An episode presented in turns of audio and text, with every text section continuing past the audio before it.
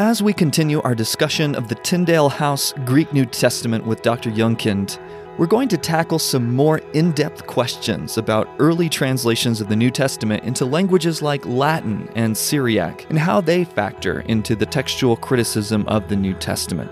We're also going to discuss some of the ways New Testament and Old Testament textual criticism differ, especially in terms of reliance on manuscripts of translated versions as opposed to manuscripts of the original language they were composed in. Finally, we're going to hear Dr. Jongkind share his biblical theology of the transmission of the text and why God has ordained that textual criticism be necessary. This is the Working for the Word podcast, and I'm Andrew Case. Let's do this.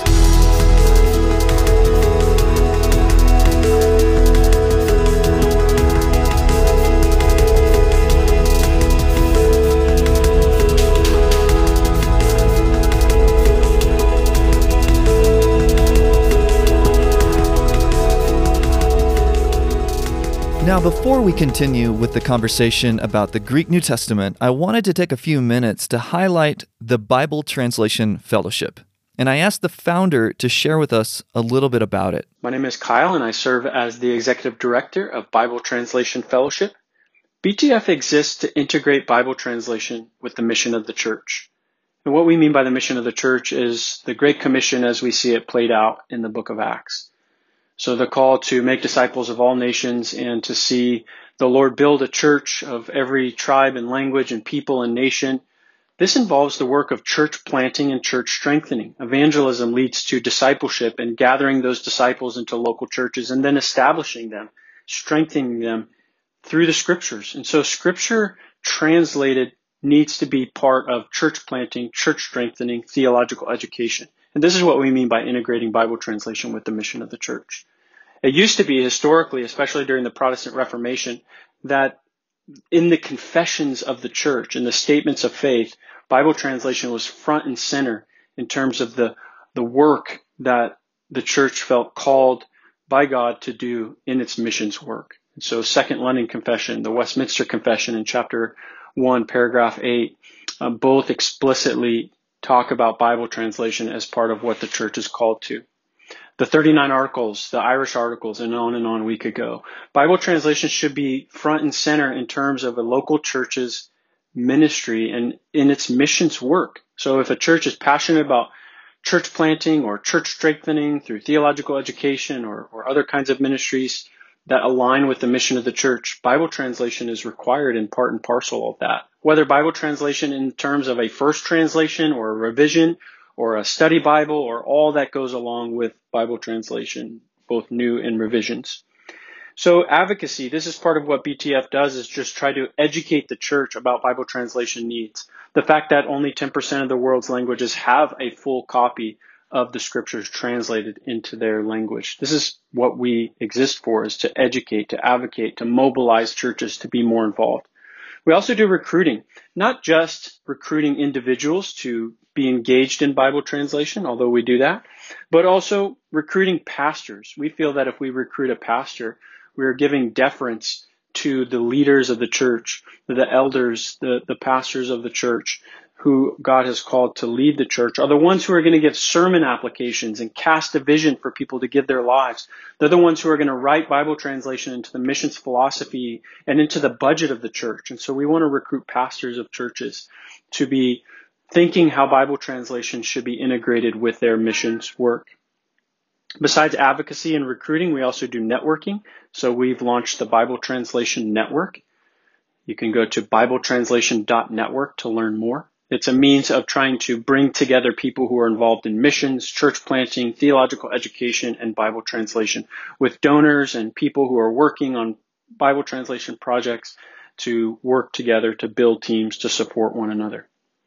Besides advocacy, recruiting, and networking, we also provide consulting services. So if we do encourage a pastor to think about adding Bible translation to their missions philosophy, then we help those pastors to do that. We're we're, we provide consulting services of how do you rewrite your missions philosophy? Do you ha- how do you have a missions handbook and a strategy where Bible translation is part of what the local church does in its missions work?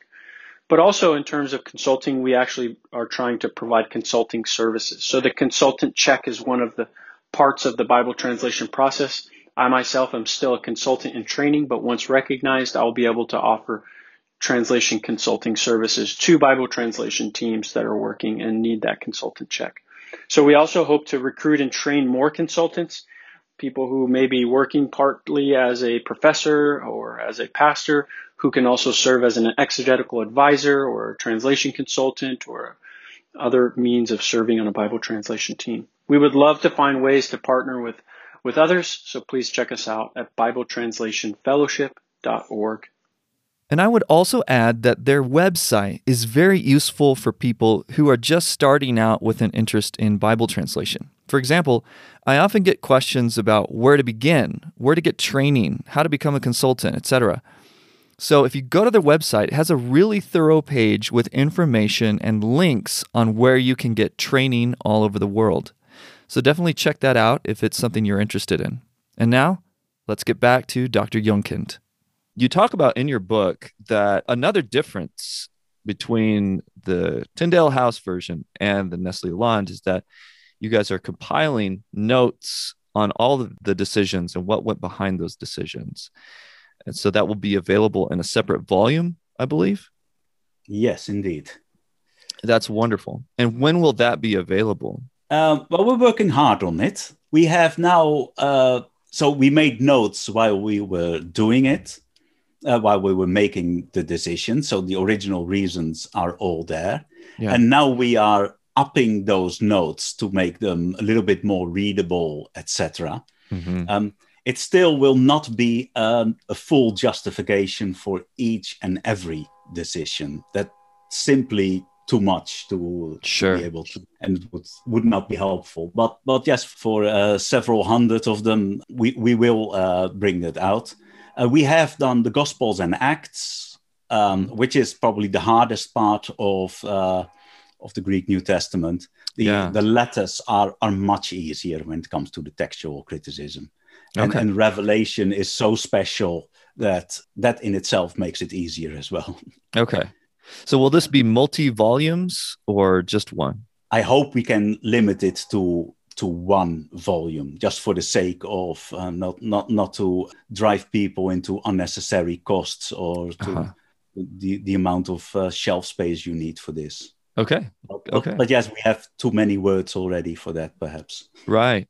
Now for the average greek student how approachable will this volume be? How easy to navigate?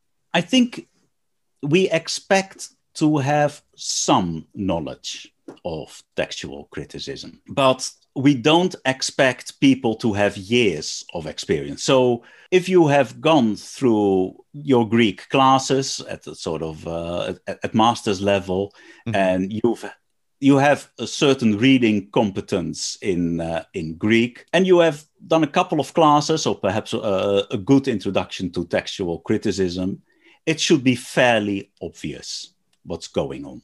Okay. We, we don't want to aim sort of too high. They, they are not my personal notes in that sense. That they, they are really kind of try to, to communicate our thinking, try to communicate our method.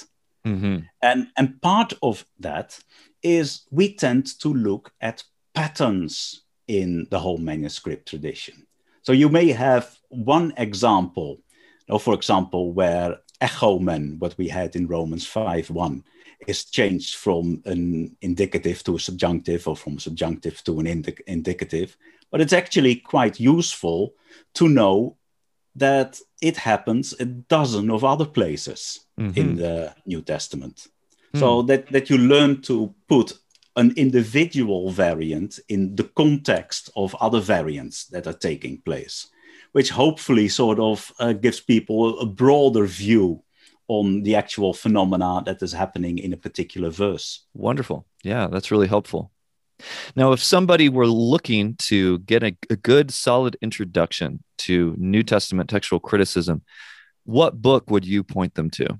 Of course, I would probably let people start with uh, my an introduction to the Greek New Testament. Okay. Which is, of course, an introduction to a particular edition of the Greek New Testament, but I hope it is a sort of a gentle introduction into the whole field of manuscripts and, and textual criticism at the same time. Yeah, I so agree. That, I think it is. It's a it's excellent source for that. That teaches you to start thinking about it. Then there is Metzger's The Text of the New Testament, which is very good on the history of textual criticism as mm, well. Gives right. you ton of information, very helpful stuff. And and then perhaps, oh, when it, when it in addition to that, it is either a book that teaches you to read a Greek New Testament manuscript, because it does really help when you have no uh, when you sit down with a group of people or so and just read to a through a page of John 1 mm-hmm. uh, in, in manuscript because it helps you to relate the whole notion of textual variance to the actual artifact, to you know, to, to the parchment and to the mm. letter shapes, etc. I see. And to make that connection, I think, is of fundamental importance to to understand, to get a good feel for textual criticism. Okay. Because otherwise, a textual variant in your Greek New Testament may grow out of proportion in, in your thinking. When you actually see that variant happening on a page in front of you, it it makes it more manageable. It becomes it makes it more real. It becomes touchable almost. Mm-hmm. And I think that's very healthy for this discipline. Okay. Thank you. Let's keep going with some concrete examples of some exciting discoveries you made in the process of compiling the Tyndale House version? The first one we talked about already. That was uh, the uh, apocopation of alla. Mm-hmm. I, I, really could not find a grammar that actually gave any attention to this phenomenon. Mm. Yeah. Uh, and and I've just checked uh, now whether it was just a figment of my imagination to to some people who I respect highly when it comes to to understanding of Greek or or even sort of now teaching Koine Greek as a as a living language. Sure. Uh, and all that feedback was was immediately that yes, of course, this is right. I mean, it was for, for them the most natural form. The other thing I, I learned about the uh, copying process, which actually surprised me a little bit, is that in the, the course of copying, a text tends to become more and more unmarked in a sense. I mean, copying itself is, of course, it's quite simple work. It's monotonous. It goes on for a long time. I mean, you can have sort of five minutes enthusiasm that you're copying God's word or something, but mm-hmm. but then you know, boredom kicks in and your hand starts to hurt, etc. yeah. and what tends to happen is that a thing such as word order tends to drift towards the standard unmarked uh, word order. Oh yeah. So that is the sort of normal thing that happens. It, uh, the text tends to become a little bit more gray, a little bit less vivid. I see. However, there are times, especially when, when there's something dramatic happening in, in narrative, especially in prose, where you can see an individual scribe making changes, quite often unique changes, where you can see that they are really involved in what's happening there, where, where the text becomes more vivid, uh, more accented, more dramatic almost in, in, in some of the, the word order changes or uh, substitutions they make. Mm-hmm. And it mm-hmm. interesting to relate that to to my own experience in either scholarly work or, or anything else. There are times that you do things on the automatic pilot, but there are times that suddenly you're really gripped by something and you see something and the adren- adrenaline kicks in and you're really involved with either what you're reading or writing, etc. And that, that will have an effect. Yeah. So to see those kind of uh, almost opposite processes at work in the copying of, uh, of text, thought uh, was quite interesting. Yeah, absolutely. I've also hmm. learned tons about individual manuscripts. One of the most important manuscripts is a, a, big codex held in Vatican Library, therefore called uh, Codex Vaticanus. It has actually a proper shelf number. Uh, mm-hmm. In the Greek uh, apparatuses, it's B, Codex B. Mm-hmm. Um, so it's a big fourth century manuscript. And for me, it was really exciting to see when I started to look at uh, some of its unique variants and patterns of variants and some of its spelling variants, that it goes back to a manuscript, either in one or two generations before, but at least very close, that was very carefully prepared. So you can hmm. almost mm. see a scholarly hand in some of its unique features. Okay. That must have taken place somewhere in the third or the fourth century, early fourth century. So it's nice to see that there were textual scholars at work mm. who, who, do a fantastic job, you know, who we can relate to, who very carefully thought about spelling, who very carefully thought about the, the word order Jesus Christ or Christ Jesus, etc., who yeah. their own ideas about. And that they actually, you can see their influence in the manuscript they produce. So I think that's just very fascinating and, and interesting. Hmm. There are lots of very interesting things about Vaticanus because um, it also contains, called the Septuagint. Mm, mm-hmm. And in Exodus, uh, Exodus 20, in the numbering of the Ten Commandments, it actually follows the alternative numbering you will find in, in Hebrew manuscripts, in some of the Hebrew manuscripts, where the Ten Commandments are numbered slightly differently than how we would number them. Than the Protestant tradition. Of, yeah.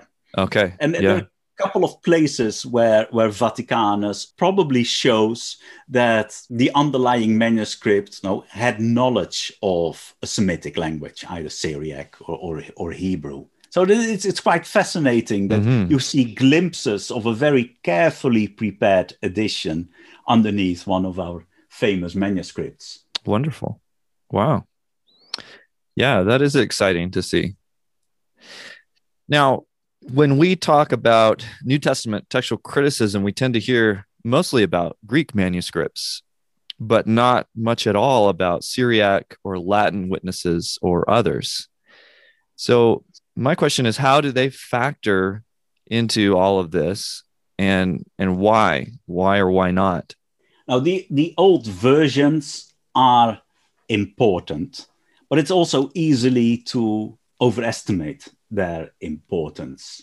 Mm-hmm. we know that very early on translation was made from greek into latin. The problem is we don't know exactly where how and why it was made.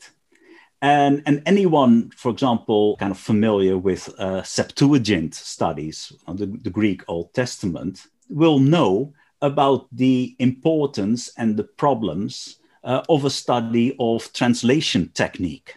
Right. How was it translated? What, what were the specific weaknesses and strengths of a translation? Mm-hmm. Uh, we don't know about the specific circumstances of the old translations into oh, Syriac, Coptic, etc. Now, in, in, in sort of kind of more modern terms, we don't know about their brief. We don't know about any stated interests of the stakeholders. No, mm-hmm. was the translation made with a view to be acceptable for the receiving church, or was it made in order to create a church that could receive those scriptures? Mm. And without sort of all these questions about we know now are, are actually very important questions, it remain, remains slightly difficult to properly assess the translation technique and the circumstances behind those old translations. Right. Pete Williams did a lot of work on the Syriac version, both in the Old and the New Testament. And he actually found that in most traditional uh, apparatuses to the Greek New Testament, that in a sizable proportion, sort of uh, maybe 20 or 30 percent or so, the Syriac was cited incorrectly. And incorrectly meant that sometimes it was cited in favor of a Greek variant, but actually, know, the the particular shape of the Syriac was determined by the rules of the language rather than by the underlying Greek, by trying to represent the underlying Greek. I see. It is that sort of problem which constantly sort of gets in the way of using these versions as, as sort of on a par with the internal Greek manuscripts. However, at very best, a translation can give us a view on what particular Greek manuscript was used at a specific time and place. And then, of course, there are uncertainties with it, but at least it is an additional uh, element of, of information. Sure. And of course, every version has its own transmission history as well. Sure. And you need to know the transmission history of the particular version in order to be pro- able to properly judge their, their value for their support of a particular variant. hmm But the bigger the variant, the more important a version becomes. When it comes to things like the uh, presence or absence of the story of the woman caught in adultery, Right. now, it's pretty clear in, in any version whether or not it was there. You don't always know why it is there or why it's not there, Sure. but at least the, the facts of the matter are there easier to, to establish. Yeah, when uh, I always have, have a couple of versions open, especially the Latin. I, I think the Latin I find the most useful one. Um, and my Syriac and Coptic are a bit rusty, to be honest, as well. hmm Now, if I may, I didn't give you a heads up about this, but if I may ask specifically about the Peshitta that was found in St. Catherine's Monastery, there's been people who have begun a sort of movement. I think it's sometimes called the Peshitta primacy, talking about the superiority or importance that hasn't been given to this manuscript, which is quite early, if I if I remember right. Now, the actual manuscript is much later. Oh, it Okay. It's a sort of thought that the translation into Syriac was made quite early. Yes. Okay, okay. Is the the manuscript fifth century then, fifth or sixth cen- Yeah, century? I, believe so. Uh, the most sort of extreme form of the the kind of movement you're hinted at Mhm. is not that it is said that's underestimated, but actually that the uh, particular version is superior to what we have in the Right, Greek. right, exactly. And at that point, we are in all sorts of kind of speculative theories Sure. because it, it seems without doubt that each of the books of the New Testament we have was originally written in Greek. hmm Even though, of course, Papias records the tradition that Matthew wrote a gospel in Hebrew first, but it, it may not be uh, actually what happened because Matthew's gospel betrays a lot of Hebrew, that's clear, but it is still composed in, in Greek. Sure. Um, it is argued that because Jesus spoke something like Aramaic, very close to Syriac, therefore the Syriac version is more authentic to the words of Jesus, which is dubious on a couple of fronts. First of all, it seems to me that, that Jesus was in all likelihood uh, at least bilingual, so Mhm. w- would have spoken Greek and uh, Aramaic, Hebrew. So, so that argument ha- has has problems. And Sure. and secondly, you know, what happened in history is normally what is supposed to have happened in history. So in that sense, to have the New Testament originally composed in Greek, I I therefore think that you must have very compelling reasons to prefer a particular version above the original Greek. And Right. of course, that, that error has been made repeatedly in church history. People like Augustine, oh, at, at one point, preferred the, the Greek Septuagint over the Hebrew original. Exactly. Simply. So this type of uh, of thinking is not unparalleled in church history, but it Mhm. doesn't mean that it is therefore either justified or uh, arguable. How would you compare then the Septuagint to the Syriac, for instance, or the Septuagint to the Latin of the New Testament? Because we have so much weight that's put on the Septuagint, even though there is the same kind of ambiguity, the same kind of mystery behind all of what went into the translation of the Septuagint as there is behind the Syriac.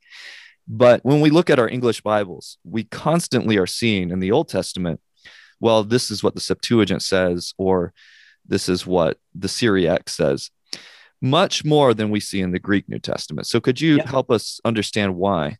It has to do with the completely different nature of Old Testament textual criticism and New Testament textual criticism. Mm-hmm. Um, of course, we are first of all different, uh, talking about completely different time scales. Also, uh, the Masoretic tradition is fairly uniform. It is not completely uniform, but it is fairly uniform. Mm-hmm. And if you go back from the uh, Masoretic tradition, then uh, who is it? Uh, Old Testament text critic, who basically says that the Masoretic tradition goes back to the text of the temple. Emanuel Tov. Oh, yes, Tov. He wrote, I think, an introduction to the Septuagint or introduction to Old Testament criticism. And it has about mm-hmm. four or five editions. And in every in each edition, he becomes clearer in arguing for basic the continuation of the Masoretic text, basically to the text kept in the temple. And uh, I, I find that pretty persuasive. Okay.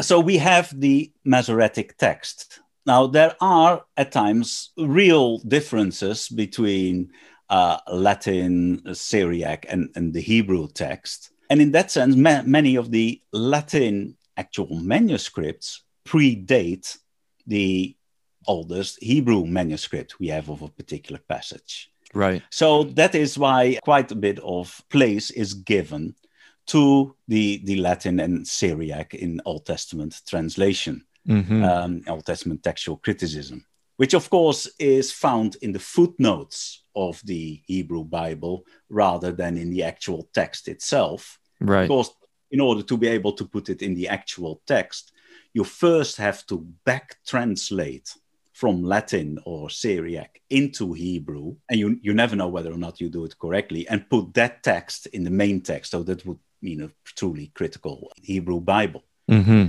To be honest, I, I think there there is a tradition in Old Testament scholarship that has perhaps become too comfortable in accepting those emendations from from Syriac or Latin or or Septuagint into mm.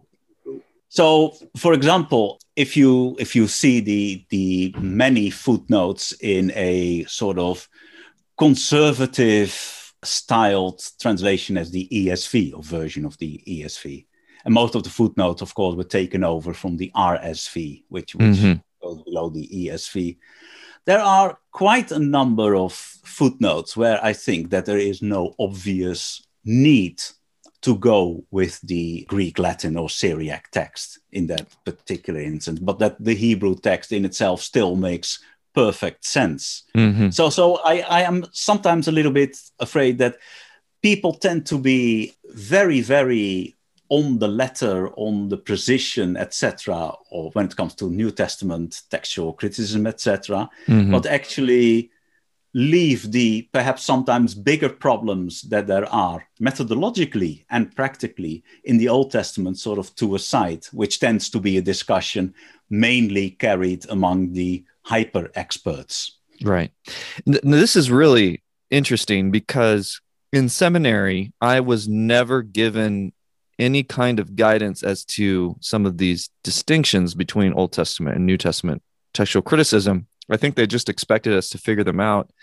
And I have not seen them in any literature either, uh, kind of systematic comparison between the two fields. I think that's really helpful to understand where you're, you know, each one is coming from. So thank you. At uh, Tyndale House, if I may put a little bit plug for the research institution where, where I work, Tyndale House, Cambridge, we actually are trying to combine a number of our uh, different projects under the sort of big heading of how did the Bible come together, which yeah. is you know, supposed to have various uh, aspects. One of them is actually sort of the, the very long genesis of the of the Old Testament, the Hebrew Old Testament, where mm-hmm. we you know we have different types of Hebrews with different dialectical issues, but we also have a sort of testimony of the Old Testament itself, of, of how it comes together, uh, and to put that in, into sort of ancient Near Eastern context. But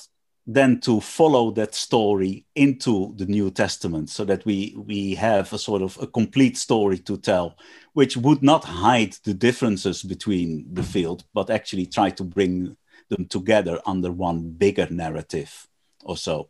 But mm. this will be a, a multi-year, if not multi-decennia project to do it at the thoroughness we, we hope it will be. Uh, That's will great. Be Wonderful. Now, going back to these other translations of the New Testament, do they appear in the apparatus of the Tyndale House Greek New Testament? No, we have left them out simply because it is very difficult to cite them convincingly. So we have that sort of hands on experience in the actual Greek text mm-hmm. uh, in the Greek manuscript, etc. Now we have handled the manuscript, we know what's happening, we know the scribal tradition, etc. To have that same level of expertise in all the other traditions, uh, we, we simply do not have that in house. Okay. Then there, there is the thing that it is very rarely that the testimony of the versions of the early translations really tips the scales of the decision into one or the other direction. They can okay. increase your confidence into one or the other direction, but mm. they will not tip the scales. So, when it comes to the information you need, the sort of minimum amount of information you need to make a responsible decision, then the mm. versions almost fall under the bar in the sense that they are not decisive at least in, in the way how we approach uh, textual criticism. If you have a sort of method that allows for a much bigger space for these versions, mm-hmm. Then they may actually tip the scales. And that has happened in the most recent version of the NIV, for example, in Mark 141, hmm. where we have Jesus looking around, that's one, or becoming angry Oh yes, yes. Something. It's mm-hmm. quite a mm-hmm. famous variant. Now, there's only one Greek manuscript that has the reading being angry orgistheis, which is D Codex Bezae, actually manuscript kept in mm-hmm. the university library here. But there are a number of Latin manuscripts that have the same reading, being angry. Mm-hmm. So no, that might perhaps not tip the tip the scale in translating rather than having compassion into being angry. So it has happened there. I don't think it was a justified decision, but that's another story, of course. Okay. If your critics said, well, that's not responsible or that's it's not thorough enough to not include the versions, are there many people who are saying that? And if so, what is the answer to those people? If it was yeah. a short answer. I think it, it, it's a very fair critique that it is not found in the apparatus. But when when preparing it, of course, we, we, we kept an eye on what the versions are doing. I mean, that is part of, of doing textual criticism anyway. Mm-hmm. Right. Um, however, we are not particularly impressed with the value of the versions. And that is the reason why we don't have them in our apparatus. And even our apparatus, sort of our justification of some of the uh, variants, uh, have only a very small selection of, of Greek variants or of Greek manuscripts mentioned, sort of the absolute bare minimum. Okay. Um, which is more an indication of look, this is roughly what's going on, rather than to give the reader a full uh, justification of why the particular decision was taken. Yeah. Now, are there other uh, editions of the Greek New Testament that do have all of that information from the Latin, Syriac, Coptic, Georgian, Armenian? Uh, well, the UBS tends to give most of that information in the variants they discuss. So they don't discuss many variants, but the mm. ones they do, they will give very extensive information. Okay. However, the information they give on the Greek manuscripts is much more secure than the information they give on the versions. So there is a sense of difference in the amount of trust you should ascribe to that extra information. I see. The same as uh, the UBS gives a lot of uh, a lot of references to church fathers who either support one or the other text. Mm-hmm. But the use of church fathers to establish a text, unless they specifically comment on the details, is also fraught with difficulties. Sure. Wonderful. Thank you for answering all those details. I'm just very My curious about all of that, and it's it's really interesting to me. Now, is your hope that future Bibles across the world be translated exclusively from the Tyndale House Greek New Testament in the future, the text that you guys have chosen? Oh, exclusively. I am not sure because I'm very much aware that every text in existence has disadvantages and has advantages. Mm. I think my, my primary hope for Bible translation is that translations are made from the Greek and the Hebrew. Right. So that would be already be tremendous gain if the, the knowledge of those uh, languages will be spread so widely that that we get translation done by native speakers from the Hebrew and Greek into their own language. That is my first dream, and that is Amen. probably not achievable uh, in the near future.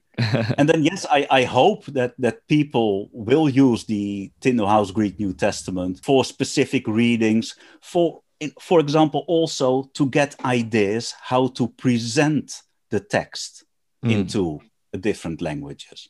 Okay. Do we always need to mark off citations from the Old Testament in italics and bold and set them off from the remainder of the text? Because that's not really done in Greek manuscripts in, in that mm. way. Mm. So that so there are a lot of things there. I hope that because spelling is an important issue, that people will even think in, yeah, but how does spelling work in our target language? Mm-hmm. So, if we can have any influence on sort of increased fidelity and effectiveness and of new Bible translations, yes, yes, please. Lots of nerds such as me who who dived into the original languages.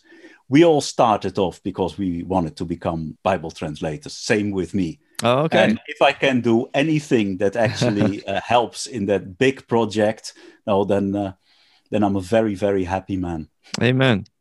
Now, to finish off, I'm really interested to be able to share your biblical theology of the transmission of the text with our listeners. I'd love to hear you share about that. Yeah, thank you for that. And I, I hope I can keep it sort of brief. The first question I think that deserves to be asked is how come that God has allowed textual variants to come into being? Mm-hmm. I mean, in a sense, he, he, he is powerful enough to prevent this. How come that we are in such a situation that textual criticism is actually needed? Yeah. And in order sort of to understand that, uh, in a sort of biblicist approach, well, call it biblical theology, sometimes there's not that much difference between them, mm-hmm. um, I started to trace down the transmission of the biblical text to the extent we find it in scripture. So the first time that, that we find anything written down is when Moses has to write down the curse on Amalek. And even in that context, it is already uh, said that the writing down will serve as a testimony. Mm-hmm. Now, then we get, of course, the, uh, the majestic events at Mount Sinai, where God Himself inscribes with His finger you know, the Ten Commandments. Mm-hmm.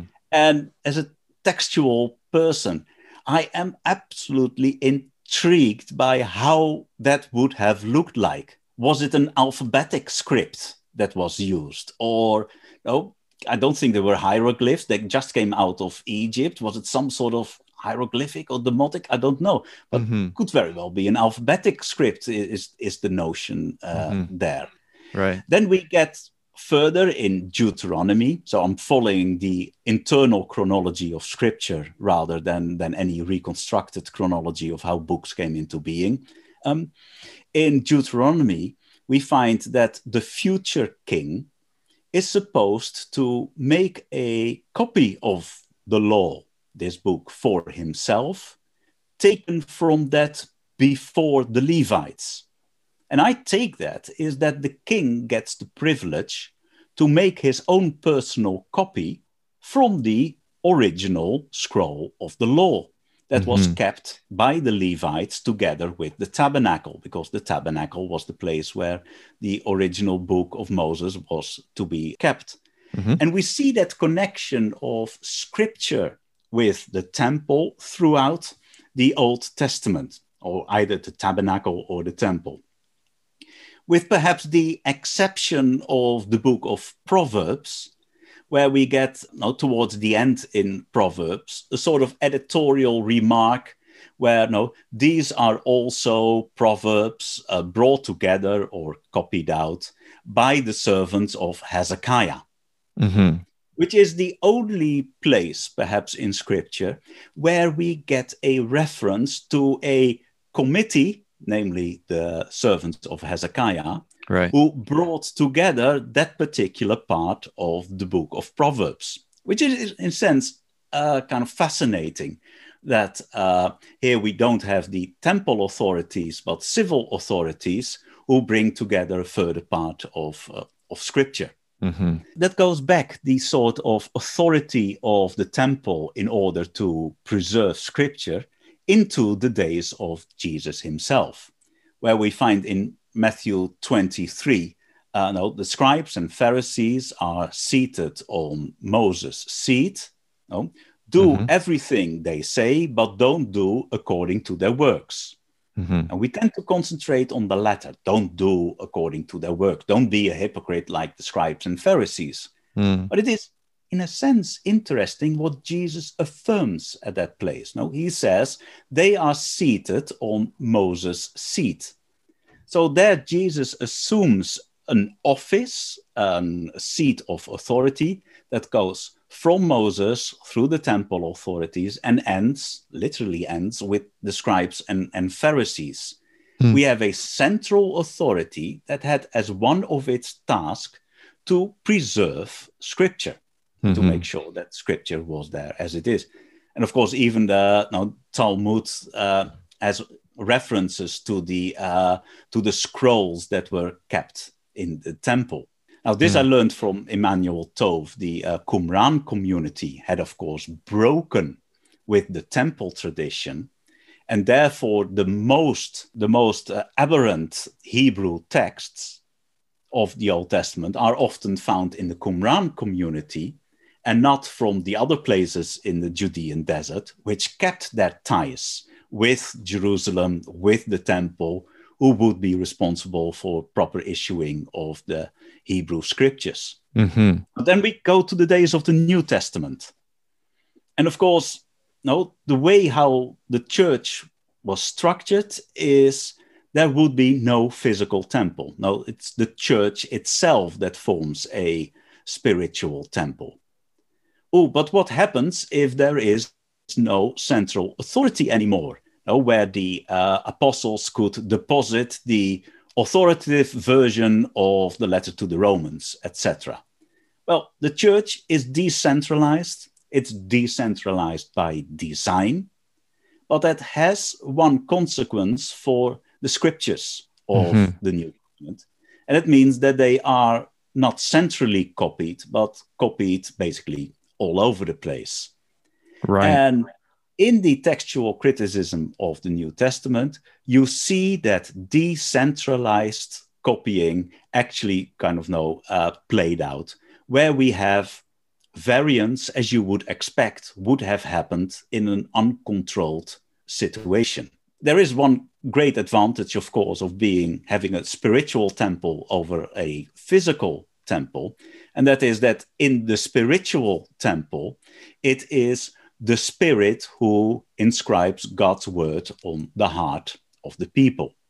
So though scripture is absolutely important no every word that comes out from the mouth of god is is, is food for every believer uh, mm-hmm. uh, scripture is massively important it is ultimately applied into the lives of people onto the hearts of people by a central authority namely the spirit of, of god who dwells in that, that spiritual temple.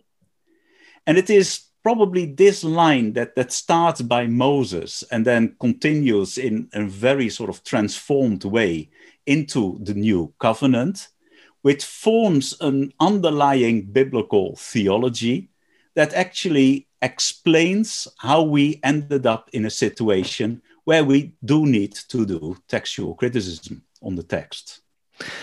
Well, thank you so much. This has been a pleasure and a delight. So thankful that you took extra time, and it's going to be wonderful for our listeners. So I really appreciate it. Thank you very much, Andrew. It's absolutely a pleasure talking to you. It's a pleasure to talk about things that are close to my heart. So uh, thank you for uh, giving me the, the chance and the freedom.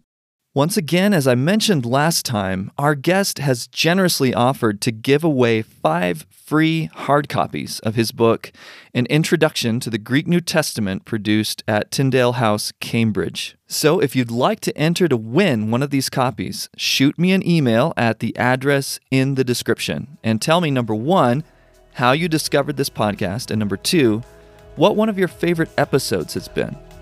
The deadline to enter is the 17th of April.